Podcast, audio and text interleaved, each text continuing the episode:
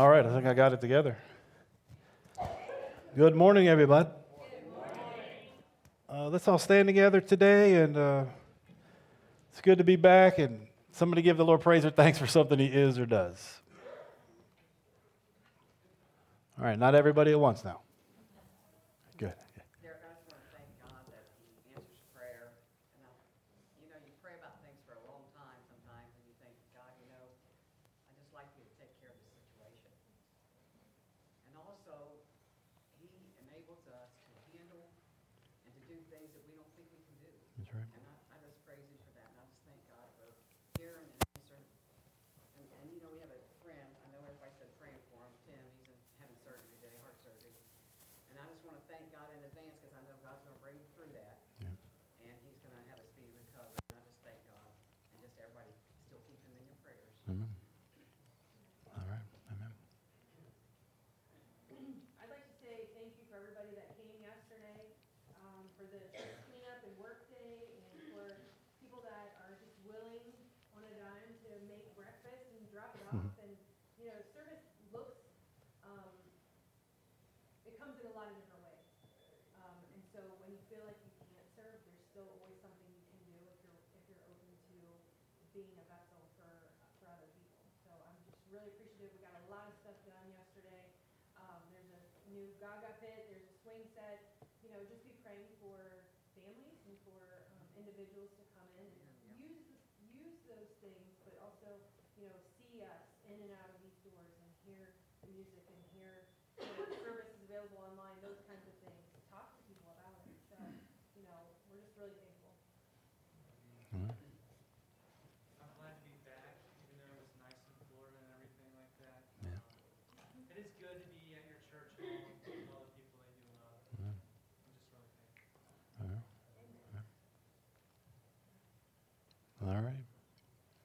If nobody else wants to say anything, the star of the show has arrived.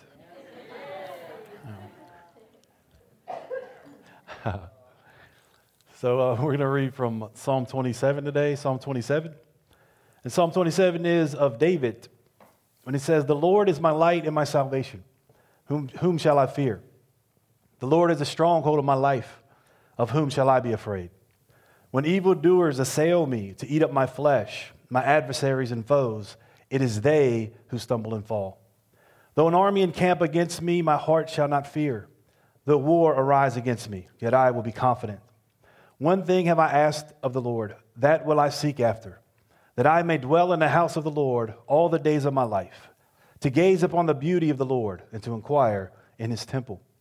For he will hide me in his shelter in the day of trouble. He will conceal me under the cover of his tent.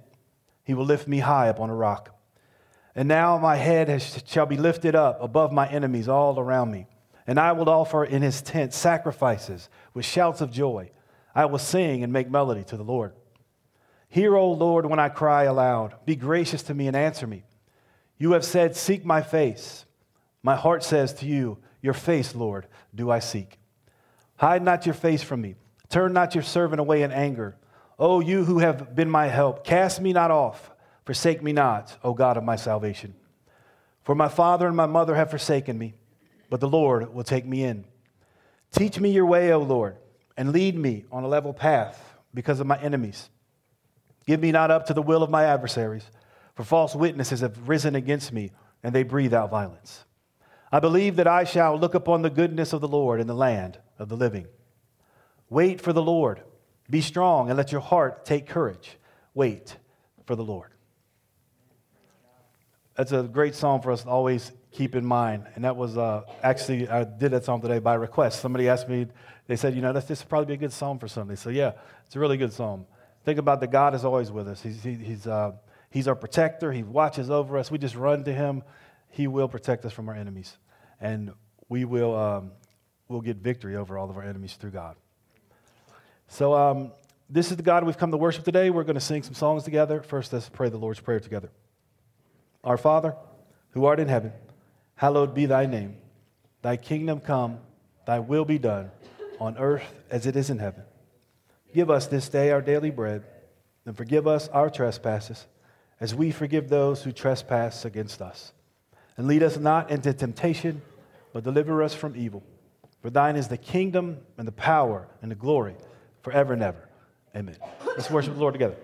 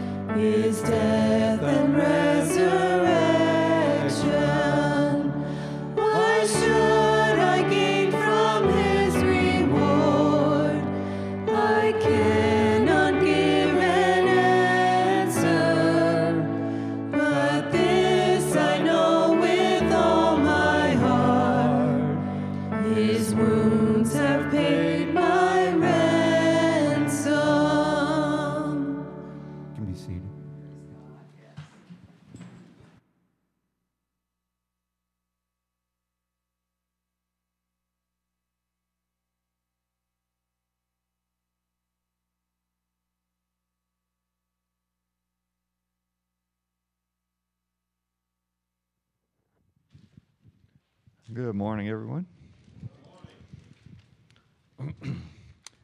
As we take the cup and the bread together in the remembrance of the life, death, and resurrection of Jesus, we must remember why he came here. He was sent here to save all of us so that we will have eternal life with him. After his life of teaching, healing, and showing God's grace, the final proof of that eternity was his resurrection after the third day of his death. Jesus wants all of us to be with him. All we have to do is follow his commands. Let's pray. Father, we thank you for this day. Thank you for the many blessings we have. Thank you for this church and its congregation. Amen.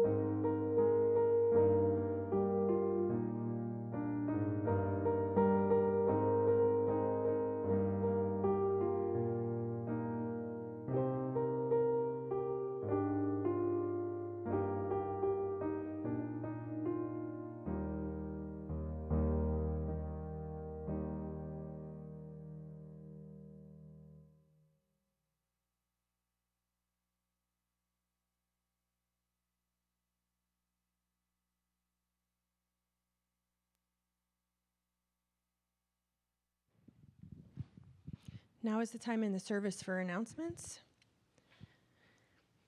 Uh, pill bottle collections. We're always um, collecting pill bottles, could be prescription or over the counter, empty preferably. And um, those go to Matthew 25 Ministries. Um, ink cartridge collection. So if you're replacing your ink cartridge, bring the old one in. Um, we are able to use it to reduce the cost of office supplies here at the church. Food pantry, clothes closet, excuse me, every Thursday, 5 to 7. If you'd like to come and serve, if you'd like to come and pray, if you'd like to come and just see what we do, if you want to come and fill boxes, there's always a place for you. Refit free dance fitness class every Tuesday and Thursday, 6:30 to 7:30. Empty Nesters continuing their study um, book for Women of the Bible on Thursdays at 10 a.m. at Ruth Liming's house. Excuse me. Breakfast Fellowship is next Sunday, uh, first Sunday of the month at 9:30 a.m. Breakfast is better when we eat together. We did some of that yesterday too. Mellon Ridge Ministry is May 28th at 2 o'clock. Um, if you have been joining us, we thank you. If you'd like to know what we do, you're welcome to come. Um, I will have the sign up at the welcome table next week. Um, this lists our weekly budget needs and ministries that we support through giving. Ways to give can be in person, the offering box is in the back of the sanctuary, there's an online option and a texting option. Um, the bulletins this week are green. Please get one. Um, it has lots of information in it, and there's a, a, sermon outline on the back and some other things you can write your own notes if you'd like to. And now starts the 10 minute meet and greet. Thank you.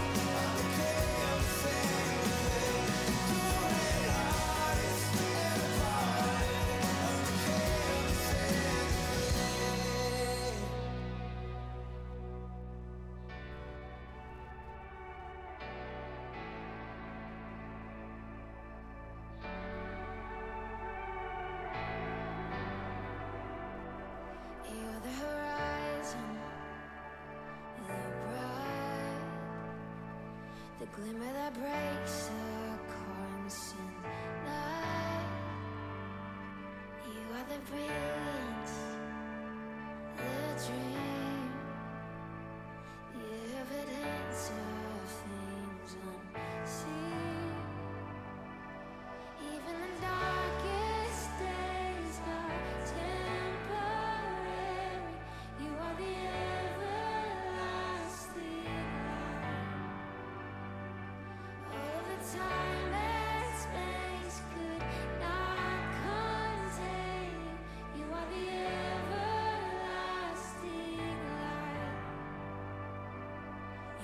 glory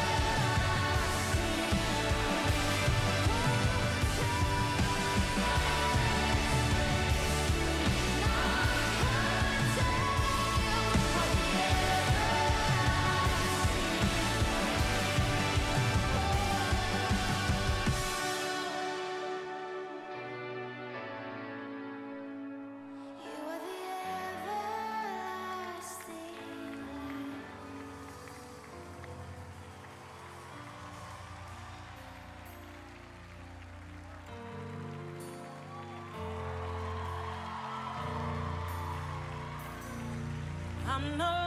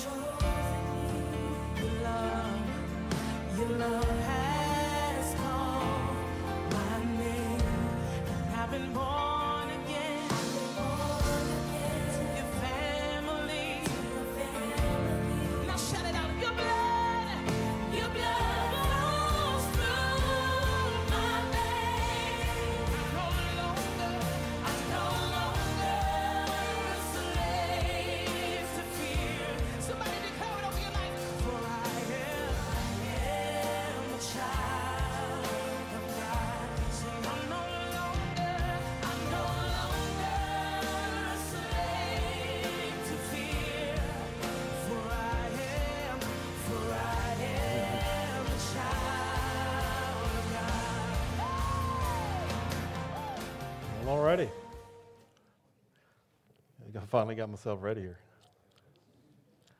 I was enjoying that song though, so I was kind of letting it ride out a little bit. so uh, yeah, it's good to be back here. Good to uh, good to be able to preach the word again. Uh, so I'm going to preach a message today. It's just been kind of on my heart the whole the whole time I was gone. It's like uh, something I said uh, the last time I was up here. We talked about uh, baptism and stuff like that, and having to be baptized to be saved. And since that day, it's like every day somebody says something to me about baptism, or somebody will call me and say, "Show me where that is in the Bible. Show me where this is in the Bible." So I figured today I'm going to show you where that is in the Bible in case some of you have a question about it. So that's what we're going to talk about today. So let's uh, turn together in our Bibles to the Gospel of John, John chapter 3, and we're going to read verses 1 through 10. John 3, 1 through 10. And when you find that in your Bible, please stand for the reading of God's Word. You know, the title of today's teaching is You Must Be Born Again. You must be born again. Then John 3, 1 through 10, the scriptures say There was a man of the Pharisees named Nicodemus, a ruler of the Jews. He came to Jesus by night and said to him, Rabbi, when we know that you are a teacher who has come from God, for no one can do these signs that you do unless God is with him. Jesus answered him, Truly, truly, I say to you, unless a man is born again, he cannot see the kingdom of God. Nicodemus said to him, How can a man be born again when he is old? Can he enter a second time into his mother's womb and be born? Jesus answered, Truly, truly, I say to you, unless a man is born of water and the Spirit, he cannot enter the kingdom of God. That which is born of the flesh is flesh, and that which is born of the Spirit is spirit. Do not marvel that I said to you, You must be born again. The wind blows where it wishes, and you hear its sound, but you do not know where it comes from or where it goes. So it is with everyone who is born of the Spirit. Nicodemus said to him, How can this be?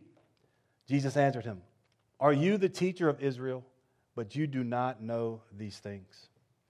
You may be seated.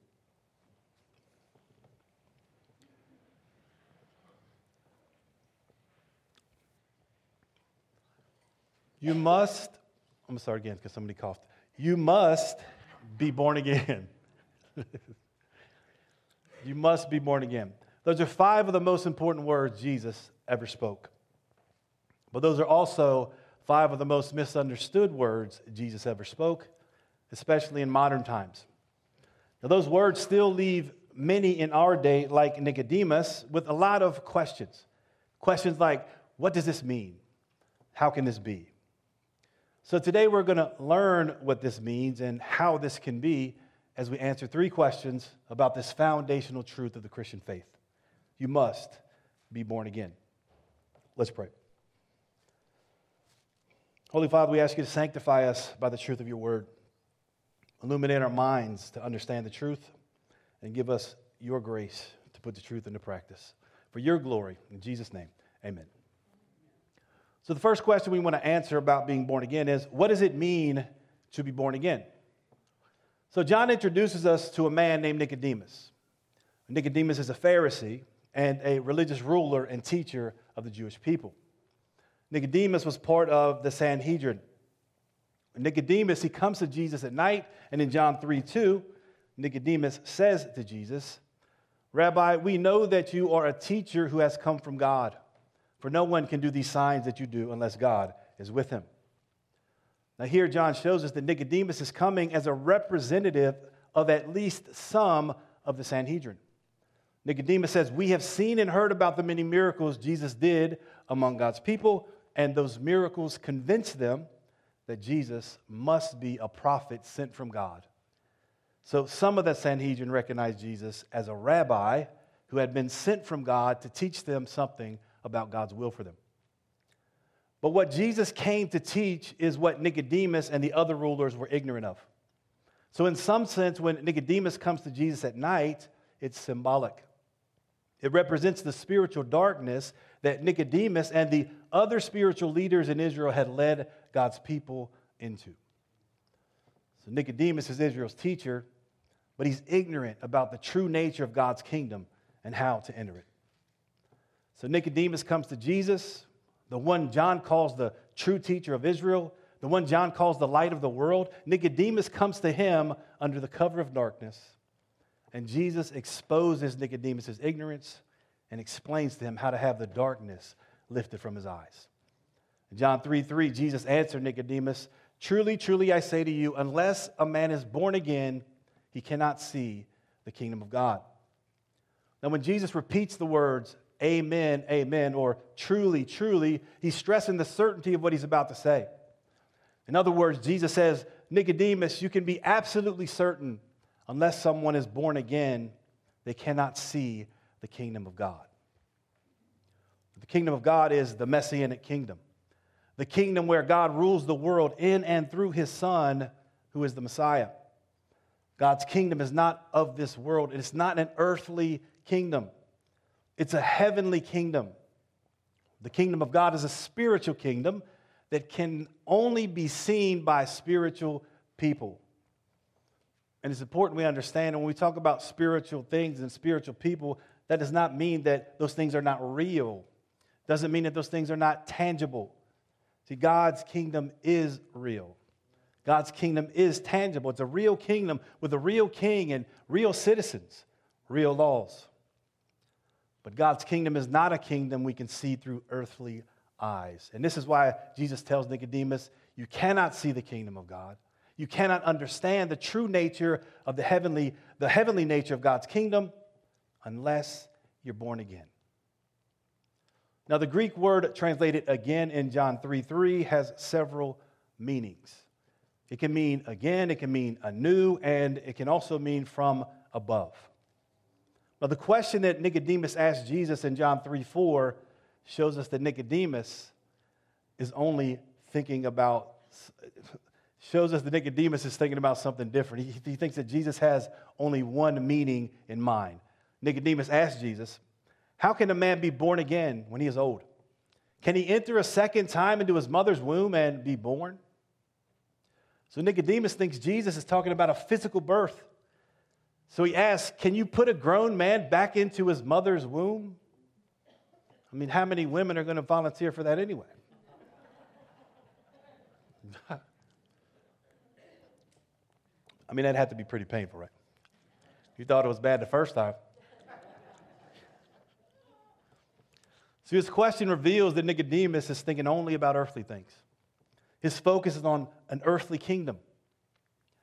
But Jesus is trying to change the way Nicodemus thinks about the kingdom of God. That Jesus is talking about heavenly things and a heavenly kingdom. So the birth that Jesus is talking about is not a natural birth brought about by human beings or by human means. The birth Jesus has in mind is a supernatural birth, a miraculous birth brought about from above by God. The birth Jesus is talking about is not only a new birth, it's a birth from above. So, this is the answer to our first question What does it mean to be born again? Well, to be born again means to be born anew from above. Born anew from above. Now, let's look now at our second question about being born again. How are we born again? John 3 3, Jesus says, Unless a man is born again, he cannot see the kingdom of God. And in John 3 5, Jesus says that unless a man is born of water and the Spirit, he cannot enter the kingdom of God. So the second statement here explains the first. Being born again is the same as being born of water and the Spirit. A person must be born of water and the Spirit to be born again. Now, there's a lot of debate about what Jesus means by being born of water and the Spirit, and the biggest debate is about what Jesus meant by the word water. Now, some say that since Nicodemus brought up being uh, put back into his mother's womb, a person being put back into his mother's womb, since Nicodemus brings that up, well, then Jesus is talking about the water of the womb, or what we would call amniotic fluid. You know what that's, you know what this, the, the stuff that babies float around in in their, in their mother's womb. And here's a fun fact about amniotic fluid. You know, the stuff starts out as mostly water from the mom's body, but as the baby grows, it becomes mostly urine from the baby. Now, you mix in some nutrients, hormones, and antibodies, and you've got the perfect protective environment to produce a little tiny person. And to me, that's really cool. Well, that's what some say Jesus means by water. It's the water of the womb. And in this view, Jesus is talking about two births, or two births, which one is natural and one is spiritual. He's saying you must not only be born of the waters of your mother's womb, which is equivalent to uh, flesh giving birth to flesh, no, you must also be born of the Spirit. Now, I can see how people would take this view or why they hold this view. It's not an irrational interpretation.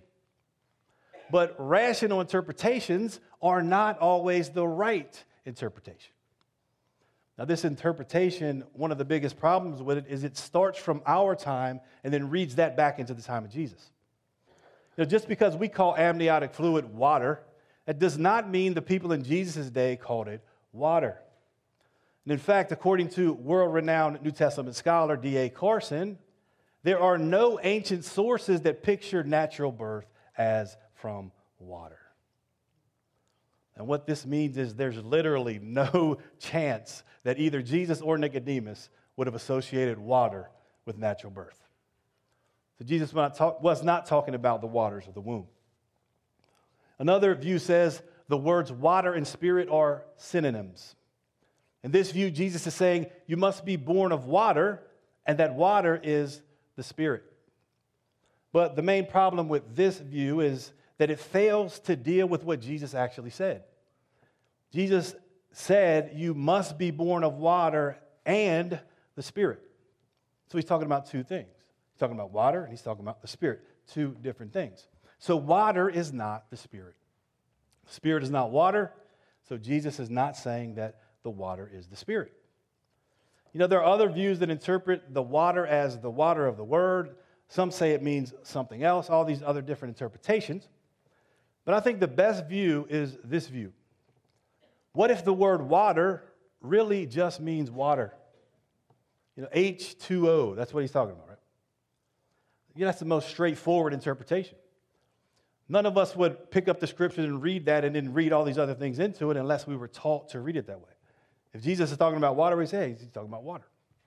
And that's the interpretation that was held by every Christian writer for the first 1,500 years of the church. That's a long history of teaching the same thing until you get to Martin Luther. And by the way, Martin Luther taught that we were born again through water and the Spirit. It's the people who come after Martin Luther who start teaching something different.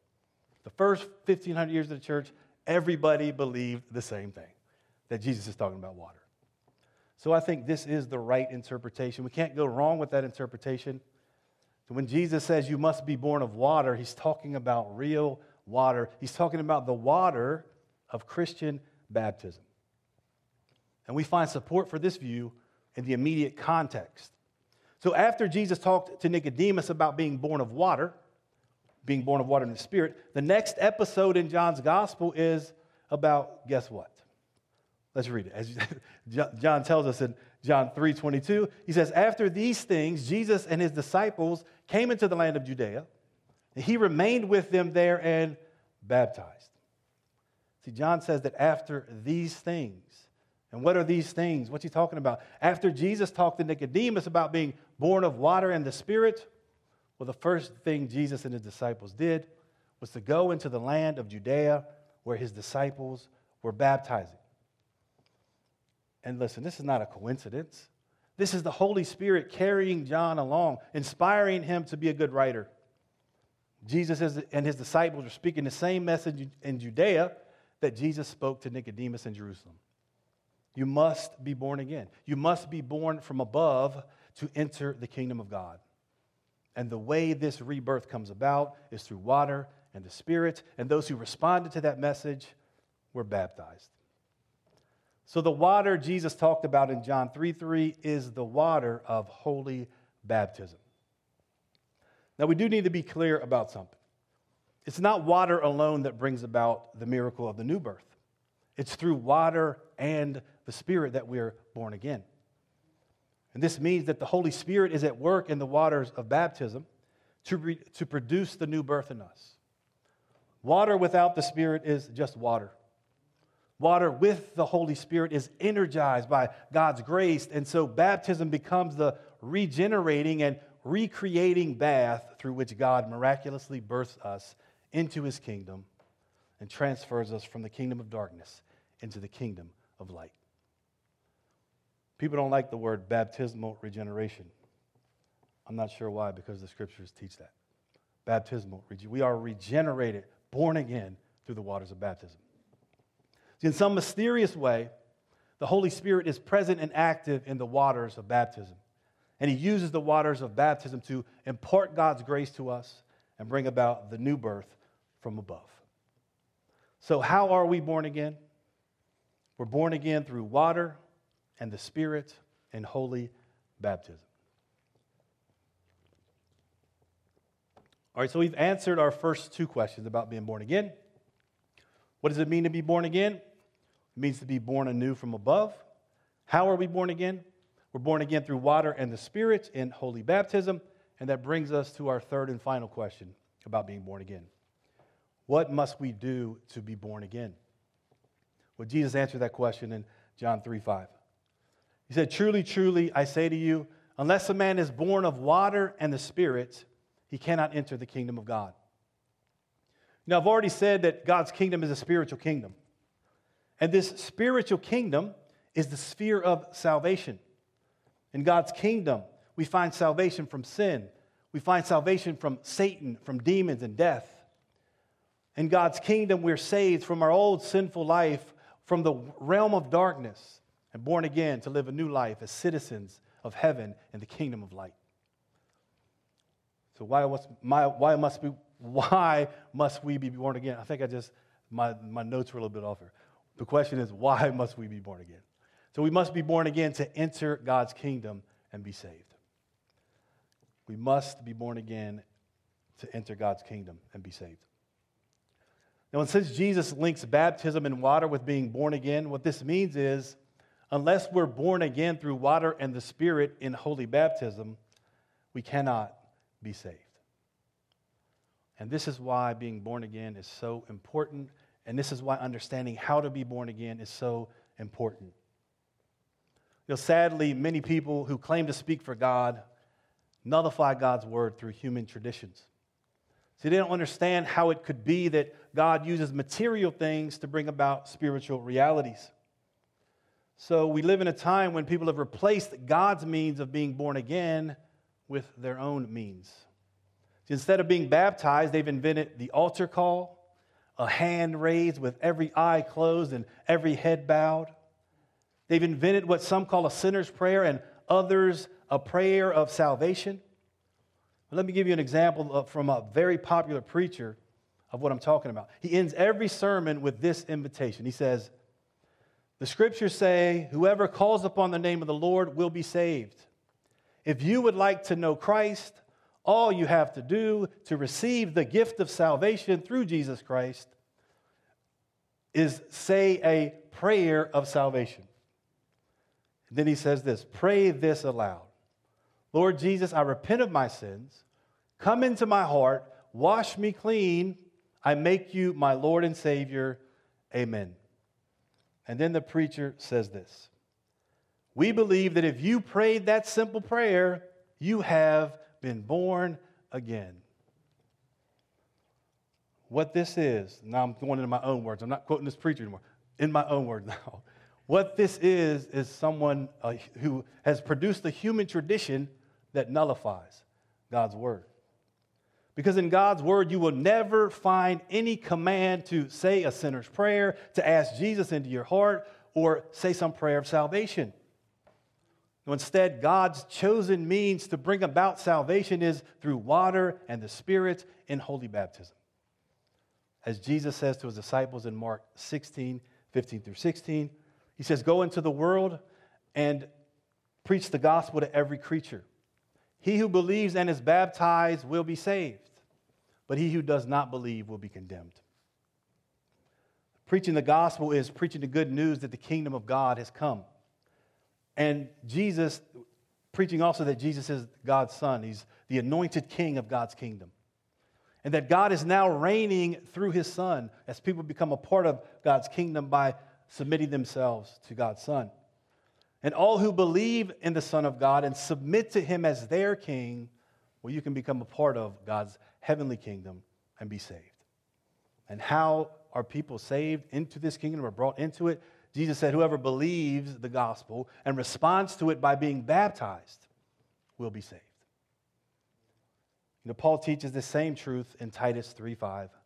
He says, He, and he's talking about God, He saved us through the washing of rebirth and the renewal of the Holy Spirit. And this is where we get the term baptismal regeneration. The word rebirth is regeneration. He regenerates us through the washing of rebirth and renewal of the Holy Spirit. So, this is Paul's way of saying we must be born again through water and the Spirit.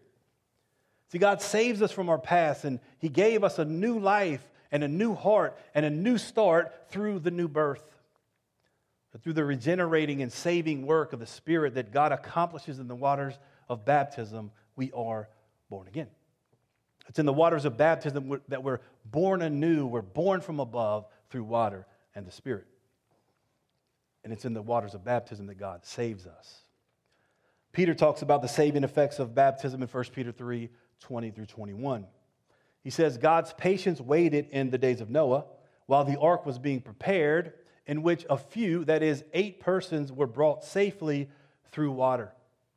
Baptism, which corresponds to this, now saves you. Not as a removal of dirt from the body, but as an appeal to God for a good conscience through the resurrection of Jesus Christ. See, notice Peter says that baptism is not about removing dirt from our bodies. When baptism, we're appealing to God to cleanse our conscience from our past sins and to make us a new creation through the resurrection of Christ. So God uses the outward sacrament of baptism to do something spiritual inside of us. Through baptism, God imparts his grace to us, renews our hearts, regenerates us, and births us anew into God's kingdom. And notice, just like Jesus, just like Paul, Peter tells us that baptism now saves us. Now, I'm laboring this point because so many have said and are still saying baptism does not save us.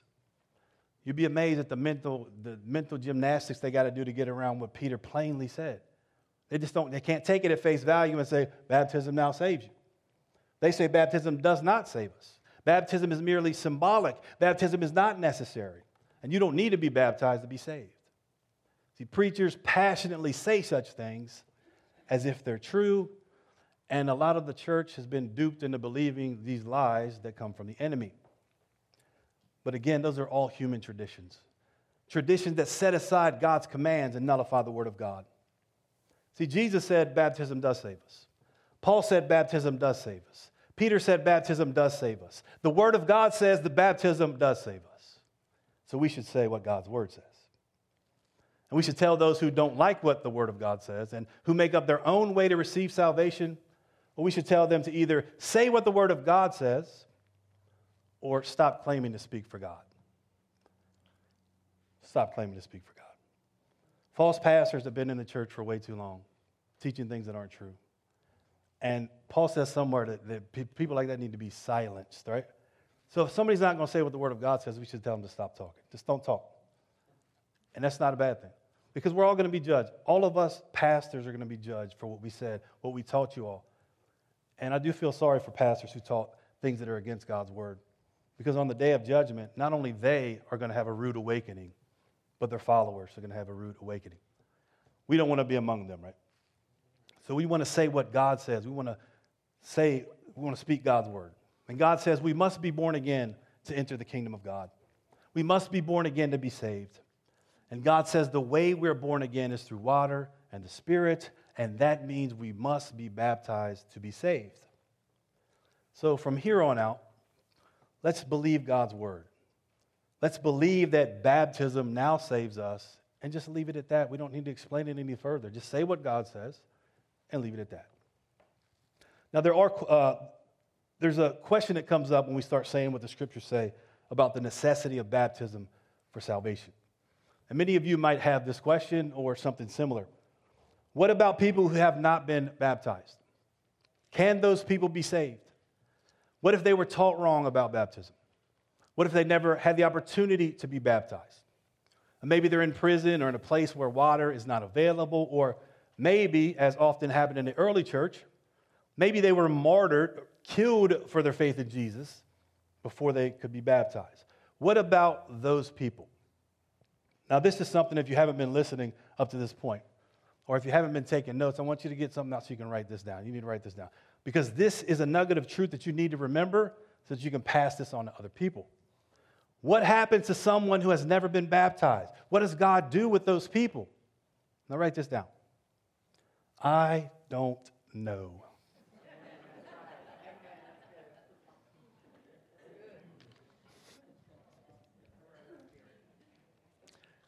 See, I'm not God. So I'll stay off God's throne. And I'll let God be the judge, right? And I'll just be God's servant who says what his word says. And I believe that God will always do what's just and right.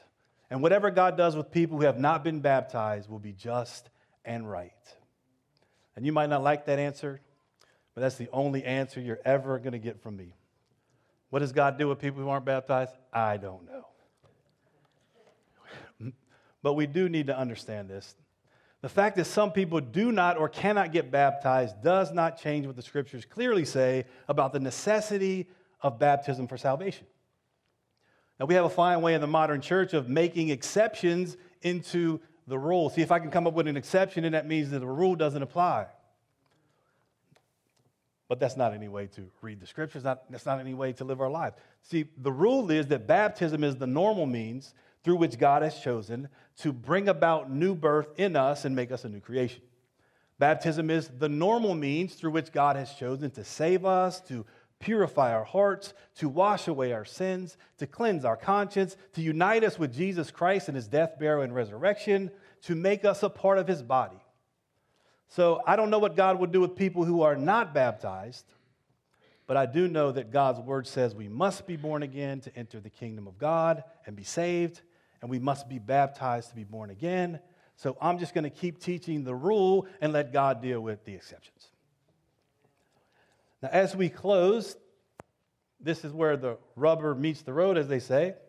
Because as for you and I, as, as, we're, as far as we're concerned, none of us are the exception. Nobody in this room is the exception.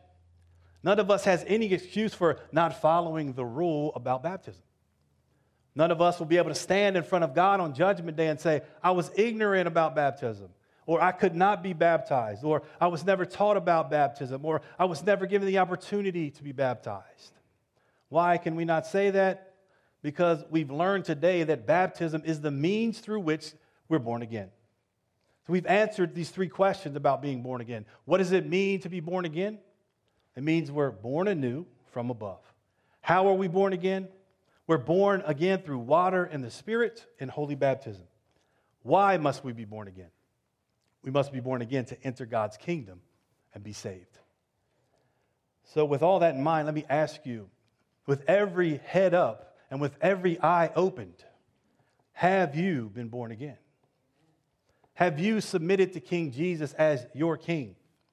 Have you been born again through water and the Spirit in holy baptism? You must be born again to enter the kingdom of God and be saved. You must be baptized to be born again. So if you've never done that, what I'm going to do is give you the opportunity to do that today, right after I say this prayer. So let's all stand for prayer.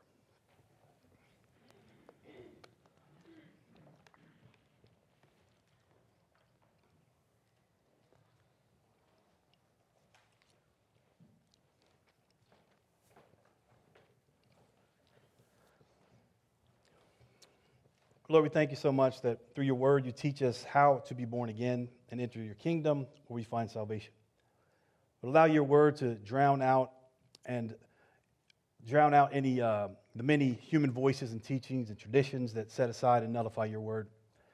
Give us your grace, Lord, to embrace and live out the truth. And we ask it in Jesus' name. Amen. So, with everything that I talked about today in mind, um, if you haven't, if you've never been baptized, you say, I mean, you'll meet people that have been Christians, Christians for 30 years and they never got baptized. Maybe people are like that here today. I want to give you the opportunity. Uh, the, the baptistry's filled up. If you want to be born again, the way the scriptures tell us to be born again, I'm opening this up to everybody. Come forward. We'll, um, we'll get you ready and we'll get you in the water and we'll get you born again. That's what this thing's all about.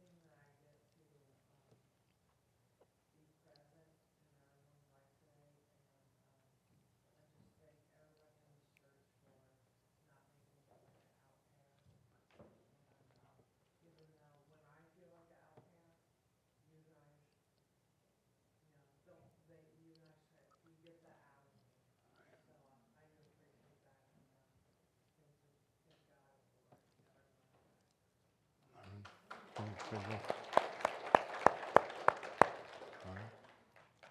Good stuff, good stuff.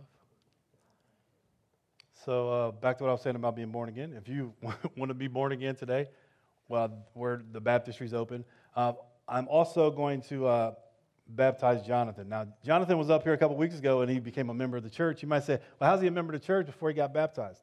Well, Jonathan had been baptized before by someone else. Uh, Jonathan didn't understand what he was doing, so he comes to me and says, I didn't know what I was doing. Can you baptize me again? So, because now I understand what it is, and I want to do it for that reason. So, this is why Jonathan's going to come and get, get baptized again today. You'll be, uh, It, it amazes me how many people I talk to who've never been, it- nobody's ever explained to them what this thing's about. Nobody tells them this is what you're doing when you go in that water. You're leaving your old life behind. You're being born again. You're rising to live a new life. God is going to give you the Holy Spirit to empower you to live for Him. That's what baptism is about. Us leaving one life behind and coming into the kingdom of God. Jonathan, so I'm going to do that for him today. If anybody else wants to be a part of that, we can do it right after church, or we can do it right now. We can do it anytime you want to do it. If maybe you've never heard something like this before and you have more questions about it, just come and ask questions. Because I want people to understand what baptism is so somebody's not like Jonathan 20 years from now and says, I don't know why I got baptized. They just told me to. That's not any way to bring people into the kingdom. It's a complete commitment to Jesus to say, I'm leaving one life behind, so I'm burying that life in the water, and I'm rising to live a new life with Christ. I'm turning away from all my sins, and I want to be baptized to become a part of Christ's kingdom. That's what baptism is about. So if anybody's here wants to do that, I'm going to go back here, and Jonathan, we're going to go get ready. If while we're doing this, you want to think about that or whatever, if you, again, if you want to talk afterwards, we're here to do that. So we're going to get this ready. I'm going to speak the Lord's blessing over you all, and then we'll go. Uh, I'm going to go get ready to baptize them. May the Lord bless you and protect you. May the Lord make his face shine on you and be gracious to you. May the Lord turn his face towards you and give you his peace. In Jesus' name, amen. Amen.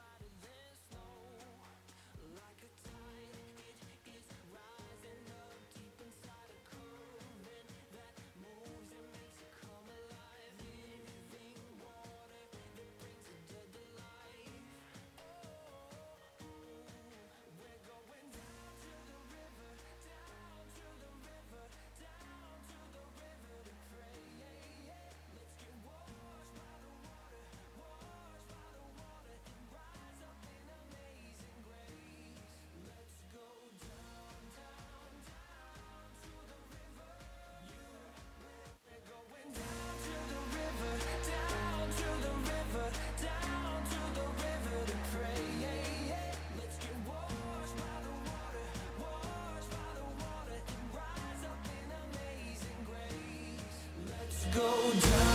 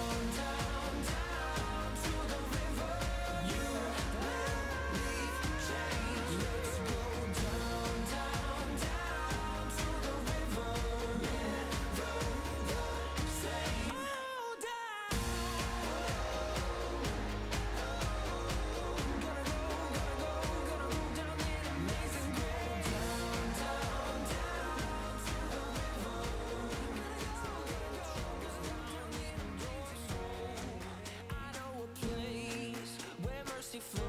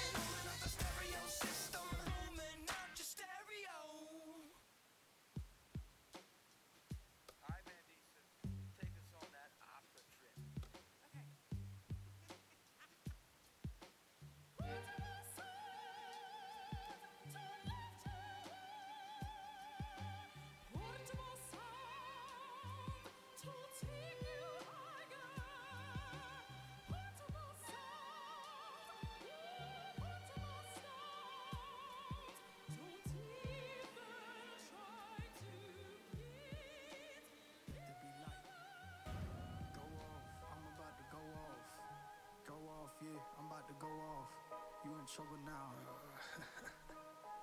go off, yeah. Rockstar profit, dreams in my wallet, trip like a faucet. The storm is catastrophic. Time to go to work.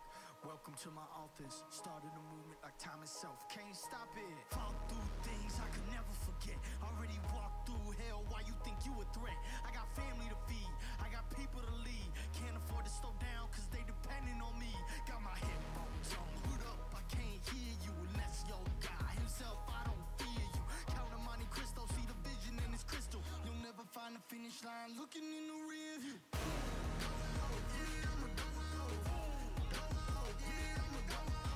Finish